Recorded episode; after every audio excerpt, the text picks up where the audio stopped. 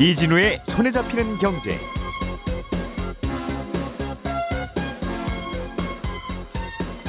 안녕하십니까 이진우입니다. 서울시장 선거 이후에 부동산 업계에서는 재개발 재건축이 활발해질 거라는 예상이 나오고 있습니다. 아, 오세훈 서울시장의 공약도 비슷했기 때문인데 앞으로 서울의 부동산 정책에 어떤 변화가 있을지 전문가들 의견 중심으로 좀 들어보겠습니다. 모빌리티 업계의 대표 주자인 카카오 그리고 택시 업계가 유료 멤버십 모집을 두고 갈등을 겪고 있습니다. 어떤 이유 때문인 건지 살펴보겠고요. 우리나라에도 탄소 배출권을 거래하는 시장이 생긴 지 이제 5년이 됐는데 어떻게 운영되고 있는지 뭐가 좀 고민인지 알아보겠습니다. 애플이 칠레 소비자들에게 39억 원을 배상하게 됐다고 하죠. 어, 배경을 좀 알아보겠습니다. 4월 9일 금요일 손에 잡히는 경제 광고 듣고 돌아오겠습니다.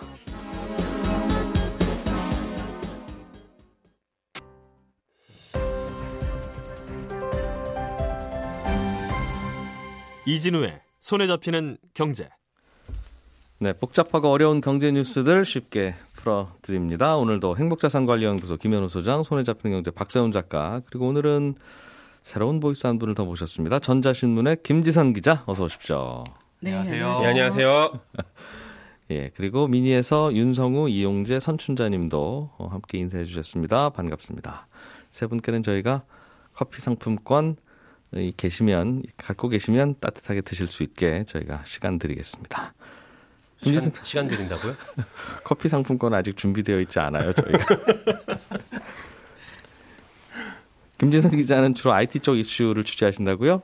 네, 맞습니다. 어느덧 예. 보니까 한 10년이 됐더라고요. IT 업계만 네, 그렇게 야. 됐던데 이 10년이 됐는데도 여전히 IT는 너무 빠르게 변하고 있고 IT는 예. 너무 어렵다라고 네. 생각을 하고 있고 IT가 좀 어떻게 우리 세상을 바꾸고 있는지 좀 음. 쉽게 설명할 수 있도록 노력하겠습니다. 그러게요. 업계 잘못 선택하셨어요. 그렇게 빠르게 변하는 업계는 10년을 취재해도 늘 새롭기 네. 아, 때문에. 네. 경력이 인정이 안 됩니다. 아, 자, 김재선 기자 준비해온 내용은 잠시 후에 들어보겠고요. 어, 오세훈 서울시장 어제 취임했는데 부동산 시장 어떻게 바뀔지 벌써부터 들썩들썩 하는 것 같습니다. 예, 그렇습니다. 오세훈 시장의 부동산 공약 때문인데요. 예. 그 오세훈 시장이 선거 과정에서 정부의 부동산 규제 정책들을 집중적으로 공격했잖아요.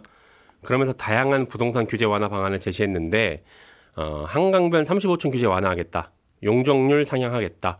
재건축 초과이익 환수제 완화하겠다.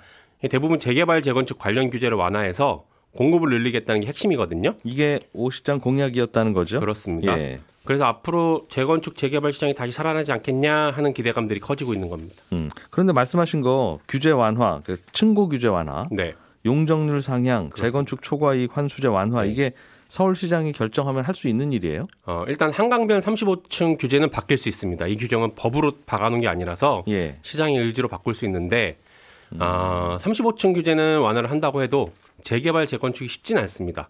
어떤 이유 때문인지 전문가 얘기 들어보시죠. 어, 아파트 층수를 35층 이하로 제한하는 규제가 풀리면은 어, 재건축이 그만큼 수익성이 좋아지기 때문에 뭐 기대감은 어, 커질 수가 있습니다. 하지만 어, 재건축의 가장 큰 걸림돌이 예, 바로 초과이익 환수제라는 건데 이게 폐지되지 않는 한 어, 계속해서 탄력을 받기 어려울 것으로 예상이 됩니다. 네, 박원갑 KB 국민은행 부동산 수석 전문위원회 의견인데요. 예. 재개발 재건축 사업의 수익성이랑 바로 직결되는 게 조금 전에 어, 위원님이 말씀하신 재건축 초과이익 환수제입니다. 이게 재건축에서 이익 생기면 환수한다는 거니까 수익성과 그렇죠. 바로 직결되죠. 그렇습니다. 네. 이게 핵심인데 이걸 좀 완화해 줘야 아, 이제 재개발 재건축 사업의 진도를 좀 나가게 되는데 음. 이건 시장 권한으로 할 수 없습니다. 이건 국회에서 법을 바꿔야 되는데 예. 여당인 민주당과의 협조가 필수라서 음. 어, 이 부분에서 아무래도 쉽지 않다라는 전망이 나옵니다. 논의를 할 수는 있으나 그렇죠. 어, 서울시장이 받아들일 할수 있는. 것은 아니다. 네. 알겠습니다. 다만 또 그 고민도 하는 것 같아요. 이번 선거 결과가 그동안 네. 정부의 부동산 정책에 대한 국민들의 반대가 나타난 결과다라고 하면 그런 해석도 있죠. 여당과 정부도 좀 바꿔야 되나 이런 생각을 하게 될 수도 있고 이건 어, 시장이 바꾸는 문제는 아니지만 그렇습니다. 그래서 제가 취재한 전문가들 중에도 예. 조금 전에 얘기하신 그 부분을 어, 말씀하신 분이 있어서요. 그 얘기도 직접 들어봤습니다. 들어보시죠. 정부 규제 자체가 풀리지 않으면 수익성 면에서 좀 한계가 있기는 해요. 그래서 그 부분이 어떻게 달라지느냐가 이제 또 남은 변수인데 시장에서는 어쨌든 이번 선거 과정에서 보니까 좀 적정한 규제 완화나 재건축 재개발 활성화 뭐 이런 이제 뉘앙스의 발언들은 여당 후보에서도 나왔었기 때문에 이제 대선을 앞두고 그런 변화들이 조금 있지 않겠냐라는 좀 앞서 보고 있는 기대들이 조금 더 있기는 한 거죠. 네, 김규정 한국투자증권 자산승계연구소장의 의견인데요. 네. 두 분 외에도 제가 한 여섯 분 정도 전화를 더 드려봤거든요. 네. 대부분 비슷한 의견입니다. 그분들 목소리는 왜 안 담겼습니까? 어, 다 비슷해서 딱 두 분만 골라서 들려드렸고 예. 어, 하시는 말씀들이 다 비슷해요. 음. 오세훈 시장의 당선으로 재개발 재건축에 대한 기대감은 커지겠으나 네. 시장의 권한으로 할 수 있는 할 수 없는 일들을 얼마나 잘 해결해내느냐 예. 이게 앞으로 시장의 핵심이라는 거죠. 음. 이걸 다르게 풀어 생각해 보면 오세훈 시장이 추진하려는 민간 재개발 재건축의 키는 네. 반대로 정부와 여당이 지고 있다는 얘기도 되는데 앞으로 이 부분을 오 시장이 어떻게 풀어내느냐가 서울 아냐에 따라서 서울 부동산 시장이 달라질 겁니다. 네. 근데 또 한편으로는 그런 생각도 들었어요. 지금 정부가 공공 재개발 재건축 추진하고 있잖아요. 예. 이 부분은 또 서울시장의 협조가 필요하거든요. 어, 그렇기 그렇죠. 때문에 예, 예. 예. 서로 이제 어느 정도 선에서 타협을 하지 않을까. 근데 그게 어느 정도 선일지는 앞으로 기다려봐야 될 것 같습니다. 공공 재개발이 아닌 그냥 민간 재개발 옛날 방식의 네. 예, 민간 재건축 이것도 이제 슬슬 규제가 완화되면 네, 아마 집주인 땅 주인들 입장에서는 이걸로 할지 저걸로 할지 또 고민하겠죠. 고민의 시간이 길어질 거예요. 그렇습니다. 또 어떤 변화가 생길지 모르니까 네. 그렇게 되면 또 잘 진도는 안 나가는 고민하느라고 아, 그럴 수 있죠. 뭐 그럴 수도 있을 것 네. 같고 그리고 이제 재건축 재개발을 하게 되면 어떤 밑그림이 그려져야 되는데 그 동안에는 그 밑그림까지도 잘 안 그려지는 네. 그 서울시가 이런저런 이유로 반려하는 바람에 그런데 이게 밑그림이 그려지기 시작하면 또 이제 들썩들썩 하면서 네. 어, 가격이 오르는 일이 또 벌어지지 않을까 하는 생각도 좀 들고 네. 어, 상황 그렇군요. 자 김지선 기자가 갖고 오신 소식 한번 보겠습니다. 택시 업계와 카카오 두 곳이 서로 좀 냉랭한 기류가 흐르는 것 같아요. 네. 어떤 문제 때문에 불거졌습니까? 최근에 이제 이슈가 된 거는 이 카카오 모빌리티가 지난달에 이제 월 9만 9천 원을 내면 네, 택시 기사님들의 전용 프로 멤버십이라는 거를 서비스를 새롭게 출시를 좀 했습니다. 그거 뭐, 이- 뭐가 좋은데요, 기사님? 그렇죠. 이? 멤버십이 뭐냐면 기존 같은 경우는 택시 기사님들이 콜을 받을 때 주변 지역에 콜을 이제 무작위로 받으시잖아요. 예, 그 중에 선택을 하시는 건데 이 프로 멤버십에 가입을 하게 되면 예를 들어서 광화문을 음. 가고 싶다. 그러면 광화문 목적지를 정해서 그 광화문 인근에 있는 지역의 콜을 미리 땡겨서 받을 수가 있게 됩니다. 이렇게 되면은 예를 들어서 뭐 밤 늦은 시간에 강남에 많이 몰리잖아요. 예. 제가 지금 영등 포에서 출발하지만 미리 강남 거를 땡겨서 또 받을 수가 있는 겁니다. 영등포에서 손님 모시고 가면서 그렇죠. 강남 도착할. 때쯤 되면 내가 강남 근처에 손님 콜을 미리 예약할 수 있다. 그렇죠. 다만 어. 이 서비스를 받기 위해서는 월 9만 9천 원을 내야 된다라는 예. 서비스가 되겠는데요. 이 택시 주요 단체들이 이거에 대해서 이제 이 서비스는 이 택시 업계랑 아무런 사전 협의 없이 일방적으로 유료화한 것이다라고 음. 이제 주장을 좀 하고 있는 상황입니다. 뭐 TF까지 구성을 해서 뭐 국회나 정부 등을 대상으로 지속적으로 이 반대 목소리를 좀 음. 내겠다라고 하고 있는 상황이고요. 카카오가 쉽게 말하면 특정 택시 기사님들, 돈 낸 기사님들에게 우호적으로 콜을 보내준다는 뜻이니까 돈 안 낸 분들은 상대적으로 불리해지는 게 아닌가 하는 그런 걱정인가 봐요. 불안함? 네, 예. 그런 분들이 당연히 결국은 있으시겠죠. 다 가입을 하게 되는 어, 상황이 생긴다는 그러, 거죠. 그러겠죠. 물론 선택권은 택시 기사님들에게 있는 거지만 결국에는. 네, 예. 당연히 이제 경쟁할 수밖에 없기 때문에 자연스럽게 유료 서비스를 선택할 수밖에 없다. 그렇게 되게 되면은 결국에는 부담이 높아지겠죠. 늘다 네. 보니까 그게 결국에 이제 택시 이용하는 승객들에게도 비용이 더 부담이 될 수도 있다. 이런 식으로 논리가 지금 흐르곤 있습니다. 음. 카카오는 그래도 회사 운영하려면 어디서 돈이 나와야지 우리는 계속 자선 사업만 할 수는 없잖아요. 라는 입장이겠죠? 당연히 그렇죠. 왜냐하면 카카오 같은 경우는 사실 이 부분은 카카오 택시가 처음부터 나왔을 때부터 좀 예견됐던 상황이긴 합니다. 네. 뭐 계속해서 이제 무료로 이제 서비스를 했었던 부분인데 점차 유료화 이런 서비스들을 하나둘씩 내놓고 있는 거죠. 그 기업이 서비스를 하려면 당연히 돈을 벌어야 되니까 유료화까지는 이해는 되는데 네. 문제는 카카오와 비슷한 경쟁 플랫폼이 있으면 그 유료 요금 자체도 경쟁을 할 테니 시장에서 결정된 가격이라고 할 수 있겠으나 이제 그렇죠. 거의 뭐 지배적 사업자가 보니. 되고 있어서 네. 9천 9만 9천 원 한 달에 그렇죠. 9만 9천 원입니다. 이거 뭐 한 달에 20만 원 내십시오라고 해도 내, 내, 내야 되는 상황이 올 수도 있을 거라는 걱정은 남아 있겠어요. 아무래도 그 부분을 택시 기사님들이 가장 많이 걱정을 하시는 것 같아요. 음. 이거는 이제 시작일 뿐이다라고 예. 이제 보고 계신 것 같습니다. 차라리 그냥 모든 택시 기사님들 혹은 법인 택시에 뭐 한 달에 한 달에 만 원 뭐 이렇게 하든가 아니면 한 달에 몇 번 이상 이용하는 소비자들은 뭐 얼마씩 내든가 하면 또 네. 모르겠는데 아마 차차 그런 서비스 모델은 다양해지긴 하겠죠. 그러겠죠. 어, 야, 돈은 벌어야 되고 네, 그렇죠. 조금 받으려고 하면 이렇게 반발은 있고 반발하는 분들도 이해는 되고 참 아이디어가 없네요. 예. 타다 금지법 이게 어제부터 시행이 됐습니까? 이건 카카오와 꼭 직결되는 것은 아닌 것 같은데 뭐였죠? 이 맞습니다. 타다 금지법이? 네. 아마 조금 잊혀지셨을 텐데 예. 1년 전을 떠올려 보면은 굉장히 이슈가 됐던 그런 사안입니다. 이 타다 금지법 같은 경우는 그 이 운송 플랫폼 사업자들 예를 들면 뭐 카카오라든지 우버 같은 이런 사업자들을 이젠 좀 제도화를 해보자라고 해서 시작을 했던 건데 이 총 세 가지의 새로운 타입을 좀 도입을 했습니다. 음. 첫 번째는 플랫폼 운송 사업. 그러니까 차량을 빌려서 이제 택시처럼 이용을 하게 되는 그게 대표적으로 타다였었던 거고요. 예. 그다음에 또 하나는 플랫폼 가맹 사업. 요새 이제 지나가시다 보면은 우버 택시라든지 카카오 택시들 많이 보셨을 텐데 예, 택시- 기존의 택시 사업자와 예. 손을 잡고 이렇게 브랜드 택시를 하나씩 만드는 겁니다. 그리고 마지막이 이제 플랫폼 중개 사업 말 그대로 그냥 중개만 하게 되는 거죠. 저희가 지금 많이 이용하고 있는 카카오를 이제 떠올려 보시면 될 것 같습니다. 이런 식으로 좀 다양화를 시켜서 이 모빌리티 시장의 다양성을 만들어 보겠다라고 이제 법을 만들었던 것인데 그게 이제 1년간의 그런 그 기간을 거쳐서 어제부터 이제 본격적으로 시행이 되기 시행이 이제 시작이 됐습니다. 아, 지금까지는 실제 시행은 아니었어요. 그렇죠. 예고 기간이었던 거고요. 이 타다 금지법이라는 건 네. 타다라고 하는 서비스 이제는 사라져서 기억이 가물가물하기도 한데 하얀색 카니발 왔다 갔다 맞습니다. 하면서 네. 택시처럼 운행을 해- 해줬던 그 서비스였는데 그거 하려면 이제 함부로 차를 개인이 사서 하지는 말고 회사가 사서 하지는 말고 택시 회사를 인수하든가 네. 그 얘기였죠? 아니면 그랬었는데 네. 그렇다고 타다를 못 하는 건 아닙니다. 할 수는 있습니다.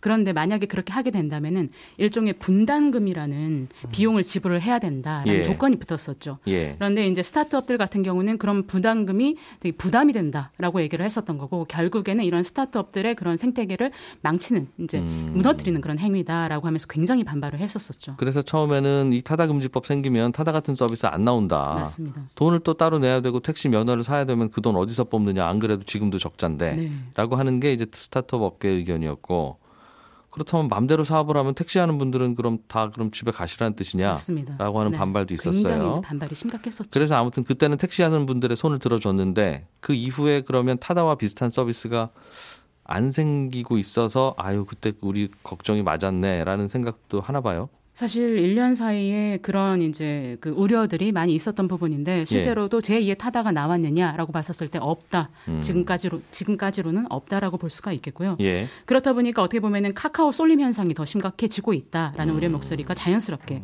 나오고 있는 상황입니다. 좀 봤었을 때는 제 생각에는 좀 이 흔히 말하는 브랜드 택시들이 네. 굉장히 자리 잡지 않을까.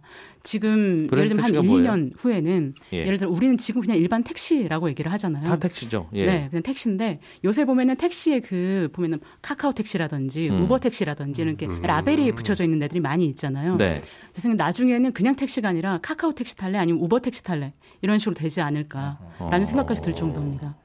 근데 그 플랫폼에서 택시를 불러도 결국 같은 기사님들이 오실 텐데. 그렇죠. 예. 기사님들은 같지만 이제 기사님들이 또 선택을 하시겠죠. 내가 카카오 택시 아. 가맹으로 갈 것인지 아니면 우버 택시 가맹으로 갈 것인지. 저희가 대리기사나 퀵 서비스 필요할 때 불러도 뭐 그렇죠. 1566에 어디를 전화하든 1577에 어디를 전화하든 네, 결국은 같은 분들이 오시잖아요. 그렇긴 하죠. 그래서 아, 그게 차이가 있을까? 어, 그게 이제 결국 브랜드이긴 한데 네. 브랜드별로 기사님들이나 택시가 다르지 않으면 승객들은 뭘 골라야 되나 뭐 아무튼 그런 편리해지긴 했습니다만 여러 가지 논란이 계속 생기는군요. 음. 자 다른 뉴스로 좀 넘어가 보죠. 탄소 배출권. 네. 음, 이게 거래소가 있어요 지금? 네, 거래소가 있습니다. 하지만 아무나 거래할 수는 없고요. 네. 탄소 배출권을 제출해야 되는 대상 기업 약 680여 개가 되는데 예. 그 기업들 간에서만 현재는 KRX 거래소에서 거래가 가능합니다. 음, 탄소 배출권. 예. 이거 있어야 탄소를 배출할 수 있어요? 맞습니다. 이 탄소 쓰레기 봉투라고 보시면 돼요. 아, 이제 온실가스를 줄여야지 이 모두가 살아갈 수 있잖아요. 예. 그것 때문에 에, 각국별로 유엔의 각 예, 나라들은 음, 일정 기간 안에 탄소를 배출을 해야 되겠다 이런 목표를 갖고 있는데 예. 에, 그러기 위해서는 이제 기업들의 협조가 필수적이죠. 음. 그래서 너희들이 이제 온실가스를 배출할 때 네. 에, 쓰레기 봉투를 사서 내라 그런 돈 주고? 보시면 됩니다. 예. 어, 탄소 배출권이 있는 만큼만 가스를 배출해라. 배출을 하거나 아니면 돈 주고 더 봉투를 사거나 배출했으면 돈을 내거나. 예 아. 그런 의미죠. 그러면 그거를 배출권을 거래를 해요? 거래를 합니다. 거래를 하는데 전부 다 유상 거래를 하는 게 아니라 지금은 이제 무상으로 주고 있어요. 아, 네, 무상으로 주고 있고 뭘, 일부만 뭘 무상으로 줘요? 쓰레기 봉 탄소 배출권을 정부에서 기업에게? 예, 정부에서 무상으로 주고 있는데 그게 전부 다 무상으로 주는 건 아니고요. 예. 어, 예를 들어서 그 680개 업체가 5년 동안 저희는 이 탄소를 이만큼 배출을 해야 됩니다. 라고 해서 정부에 제출을 합니다. 근데 그 양이 100이다. 라고 봤을 때 정부는 5년 동안 이걸 95로 줄일 거야. 라고 하면 100만큼의 쓰레기 봉투를 주는 게 아니라 네. 95만큼의 쓰레기 봉투만 이 기업들한테 나눠줘요. 슬슬 양을 줄인다. 그렇죠. 그럼 나머지 그 부족한 5는 예. 기업들이 양을 줄이거나 예. 아니면 배출권 얻어서 돈 주고 사오거나 해야 되겠죠. 예. 예, 그렇게 해서 이제 점차적으로 줄여 나가도록 유도를 하는 거고 그 95를 주는 쓰레기 봉투도 다 공짜로 주는 게 아니라 네. 탄소를 많이 배출하는 기업, 예를 들면 뭐 발전회사, 네. 뭐 포스코 이런 데들은 많이 배출하잖아요. 거기는 90%는 무상으로 주고 음. 10%는 유상 구매해 이렇게 나갑니다. 돈 주고 배출하든가 아니면 아끼든가. 그렇죠. 예. 어, 그래서 그런 비율에 따라서 이제 점차적으로 감축해 나가는 게 요 탄소 배출권의 핵심이다. 그게 계획인데 네. 지금은 빠듯하게 주는 게 아니라 그냥 넉넉하게 나눠주고 있어요. 어, 한편으로는 여유가 있는 기업도 있고 여유가 없는 기업들도 있어요. 발전회사 같은 경우는 굉장히 빠듯합니다. 음. 빠듯해서 구매를 해야 되는 상황이고 예. 상대적으로 여유가 있는 곳들도 많고 그다음에 이 작년에 코로나 때문에 공장 가동이 많이 안 됐잖아요. 예. 그러다 보니까 2019년에 비해서 한 30% 정도 여유가 생긴 것도 있고. 예, 그렇게 여유가 있다라고 보시면 되고요. 음. 그런데 예. 이게 여유가 생기면 그럼 쓰레기 많이 배출하는 거 아니야? 라고 생각할 수가 있는데 이 말씀드린 탄소 배출권이라는 쓰레기 봉투는 어, 5년치를 한꺼번에 주기는 하지만 그 쓰레기 봉투에 연도별로 꼬리표가 달려 있어요. 예. 그래서 2월이 됩니다. 근데 2월이 될 때 제한을 해놨어요. 자꾸 쌓아두니까 그리고 거래를 안 하니까 제한을 두는데 너희들이 오랫동안 순 매도한 것만 다음 연도로 2월하게 해줄게. 즉 100이라는 쓰레기 봉투가 남아 있는데 이걸 창고에 쟁여놓을 수는 없고 네. 이걸 2월 시키려면 50은 시장에 갖다 팔아야 50만큼 음. 2월을 할 수가 있는 겁니다. 시장에서 거래도 좀 해라. 예, 이게 초기에 도입이 됐을 때 2월 제한이 없다 보니까 다들 안 파는 거예요. 음. 그러다 보니까 탄소 배출권이 필요한 기업은 네. 엄청나게 힘든 거죠. 돈 그렇다고 주고 사야 되니까. 2월을 안 시켜주면 네. 연말 되면 에라 모르겠다고 탄소 굴뚝 열어. 탄소 배출 막 할 거 아니겠어요. 어, 그렇게까지는 아닌데 이게 여러 가지 복합적인 문제가 걸려 있어요. 아 껴도 필요 없네 뭐 이렇게. 이 단순히 쓰레기 봉투 값만 아까운 게 아니라 이제는 전 세계적으로 투자자들이 이 탄소 배출을 얼마나 하냐에 따라서 어, 금융기관들도 이 기업의 신용 평가를 하기도 하고요. 그렇기 때문에 어, 좋지는 않습니다. 많이 배출하는 게. 예. 그런데 말씀하신 대로 약간 이제 감축의 유도 효과는 떨어질 수 있으니까 그런 2월과 시장의 또 거래 이런 것들을 종합적으로 고려를 해가지고 정책을 세우고 있는 그렇게 거죠. 되고 있는데 지금의 고민은 뭡니까? 그 시장의 고민은. 어, 지금은 사실 뭐 감축이나 이런 목표들은 크게 문제는 없어요. 그런데 예. 아직까지도 원활하게 거래는 안 되고 있다 시장에. 실제로 보면 6월에만 거래가 반짝 일어납니다. 이게 왜요? 1년 동안 배출해야 될 내용들을 이제 계산을 해요. 계산을 한 다음에 제3자의 승인을 받고 제3자의 검토를 받고 정부에다가 이걸 제출을 하면 5월에 이 승인을 해줍니다. 어, 니네 쓰레기면 이만큼 배출하는 거 맞네. 그러면은 6월에 이걸 배- 이 탄소 배출권을 제출을 해야 되는데, 즉 쓰레기 봉투를 내야 되는데 내- 낸다니 누구한테 내요? 정부에다가요. 그러니까 그 1년 동안 탄소 배출한 만큼 예. 이 6월에 그 돈을 내는 거죠. 탄소 배출권을 제출하는 거죠. 갖고 있는 쿠폰을. 쿠폰은 정부가 공짜로 1년 전에 나눠준 건데. 그렇죠. 5년 전에 나눠준 건데 5년 동안 한이 5년치를 한꺼번에 나눠줍니다. 아, 5년에 한 번씩 나눠. 5년에 한 번씩 나눠줘요. 어. 감축을 1년 단위로 하기는 쉽지 않으니까. 예, 예. 그 5년치를 나눠준 건데 그거를 이제 다시 혹은 시장에서 산 거를 6월에 제출을 하는 거죠. 음. 하지만 2월이 제한돼 있기 때문에 평상시에 이걸 살 필요는 사실 기업 입장에서는 없어요. 한꺼번에 너무 많이 주는구나. 예. 음, 한꺼번에 그렇죠. 그런 것들도 있고 쟁여놓은 예, 물량도 예, 있고. 그렇군요. 그래서 6월 가서 딱 맞춰가지고 그만큼만 사기 때문에 6월에 가격이 바짝 오릅니다. 음흠. 그렇다고 해서 가격 좀 비싸게 사는 게 손해 아니냐? 기업 예. 입장에서는 쓸데없이 더 많이 사가지고 쟁여놓는 것보단 약간 비싼 가격에 사더라도 6월에 사는 게 더 이득인 경우가 많고. 그래서 이게 이제 거래가 활발하지는 않다. 현재 기업 간의 거래에서는 그런 문제점들도 있긴 있습니다.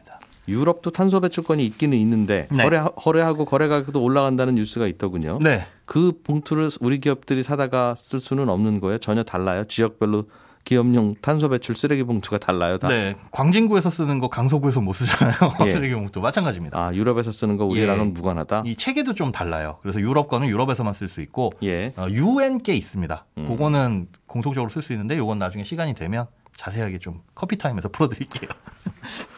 알겠어요. 복잡하네. 듣긴 들었는데 네. 한번 더 그, 설명을 좀 해주셔야 되겠어요. 애플. 애플이 휴대폰 만들어 파는 회사인데 칠레 소비자들에게 39억 원을 배상한다는 뉴스가 있었어요. 요거는 시간이 많지는 않은데 짧게 좀 설명해 주시죠, 김 기자께서. 네, 그 일명 배터리 게이트라고 이제 불려졌었었는데 예. 2016년도에 아이폰이 그러니까 애플이 아이폰을 그 고의적으로 성능을 저하시켜서 이 관련된 이제 개- 배터리 문제가 음. 많이 불거졌었습니다. 예. 관련해서 이제 피해를 입었다라고 하면서 뭐 이 칠레뿐만이 아니라 미국, 프랑스 여러 지역에서 지금 이제 고소를 했던 상황이고요. 음. 이번에 중남미 지역에서는 칠레가 유일하게 이제 1인당 5만 8천 원씩 받기로 판결이 났습니다. 이거 애플에서는 우리가 일부러 이러려고 하는 게 아니라 아이폰이 구형되면 맞습니다. 배터리가 노후화돼서 네. 너무 고성능을 계속 쓰시면 배터리가 한시간이면 다 닳아요. 그래서 우리가 일부러 성능을 좀 낮춰드린 거예요. 그렇죠. 이랬는데 어쨌든 잘못한 거야. 네. 라는 굉장히 또 반발을 또 샀었죠, 역으로. 어, 그럼 말도 없이 그러냐 왜 소비자가 네. 선택할 수 있게 하지. 1인당 얼마요? 지금 뭐 저기 유럽 같은 경우는 1인당 8만 원 정도 8만 원 받았고요. 정도? 칠레는 어. 5만 8천 원 정도. 거의 뭐 10만 원 안팎이다라고 보시면 될 것 같습니다. 오늘은 여기까지 듣죠. 전자신문의 김지선 기자 그리고 김현우 행복자산관리연구소장 잡히는 기자 박사훈 작가 세 분과 함께했습니다. 고맙습니다. 네, 감사합니다.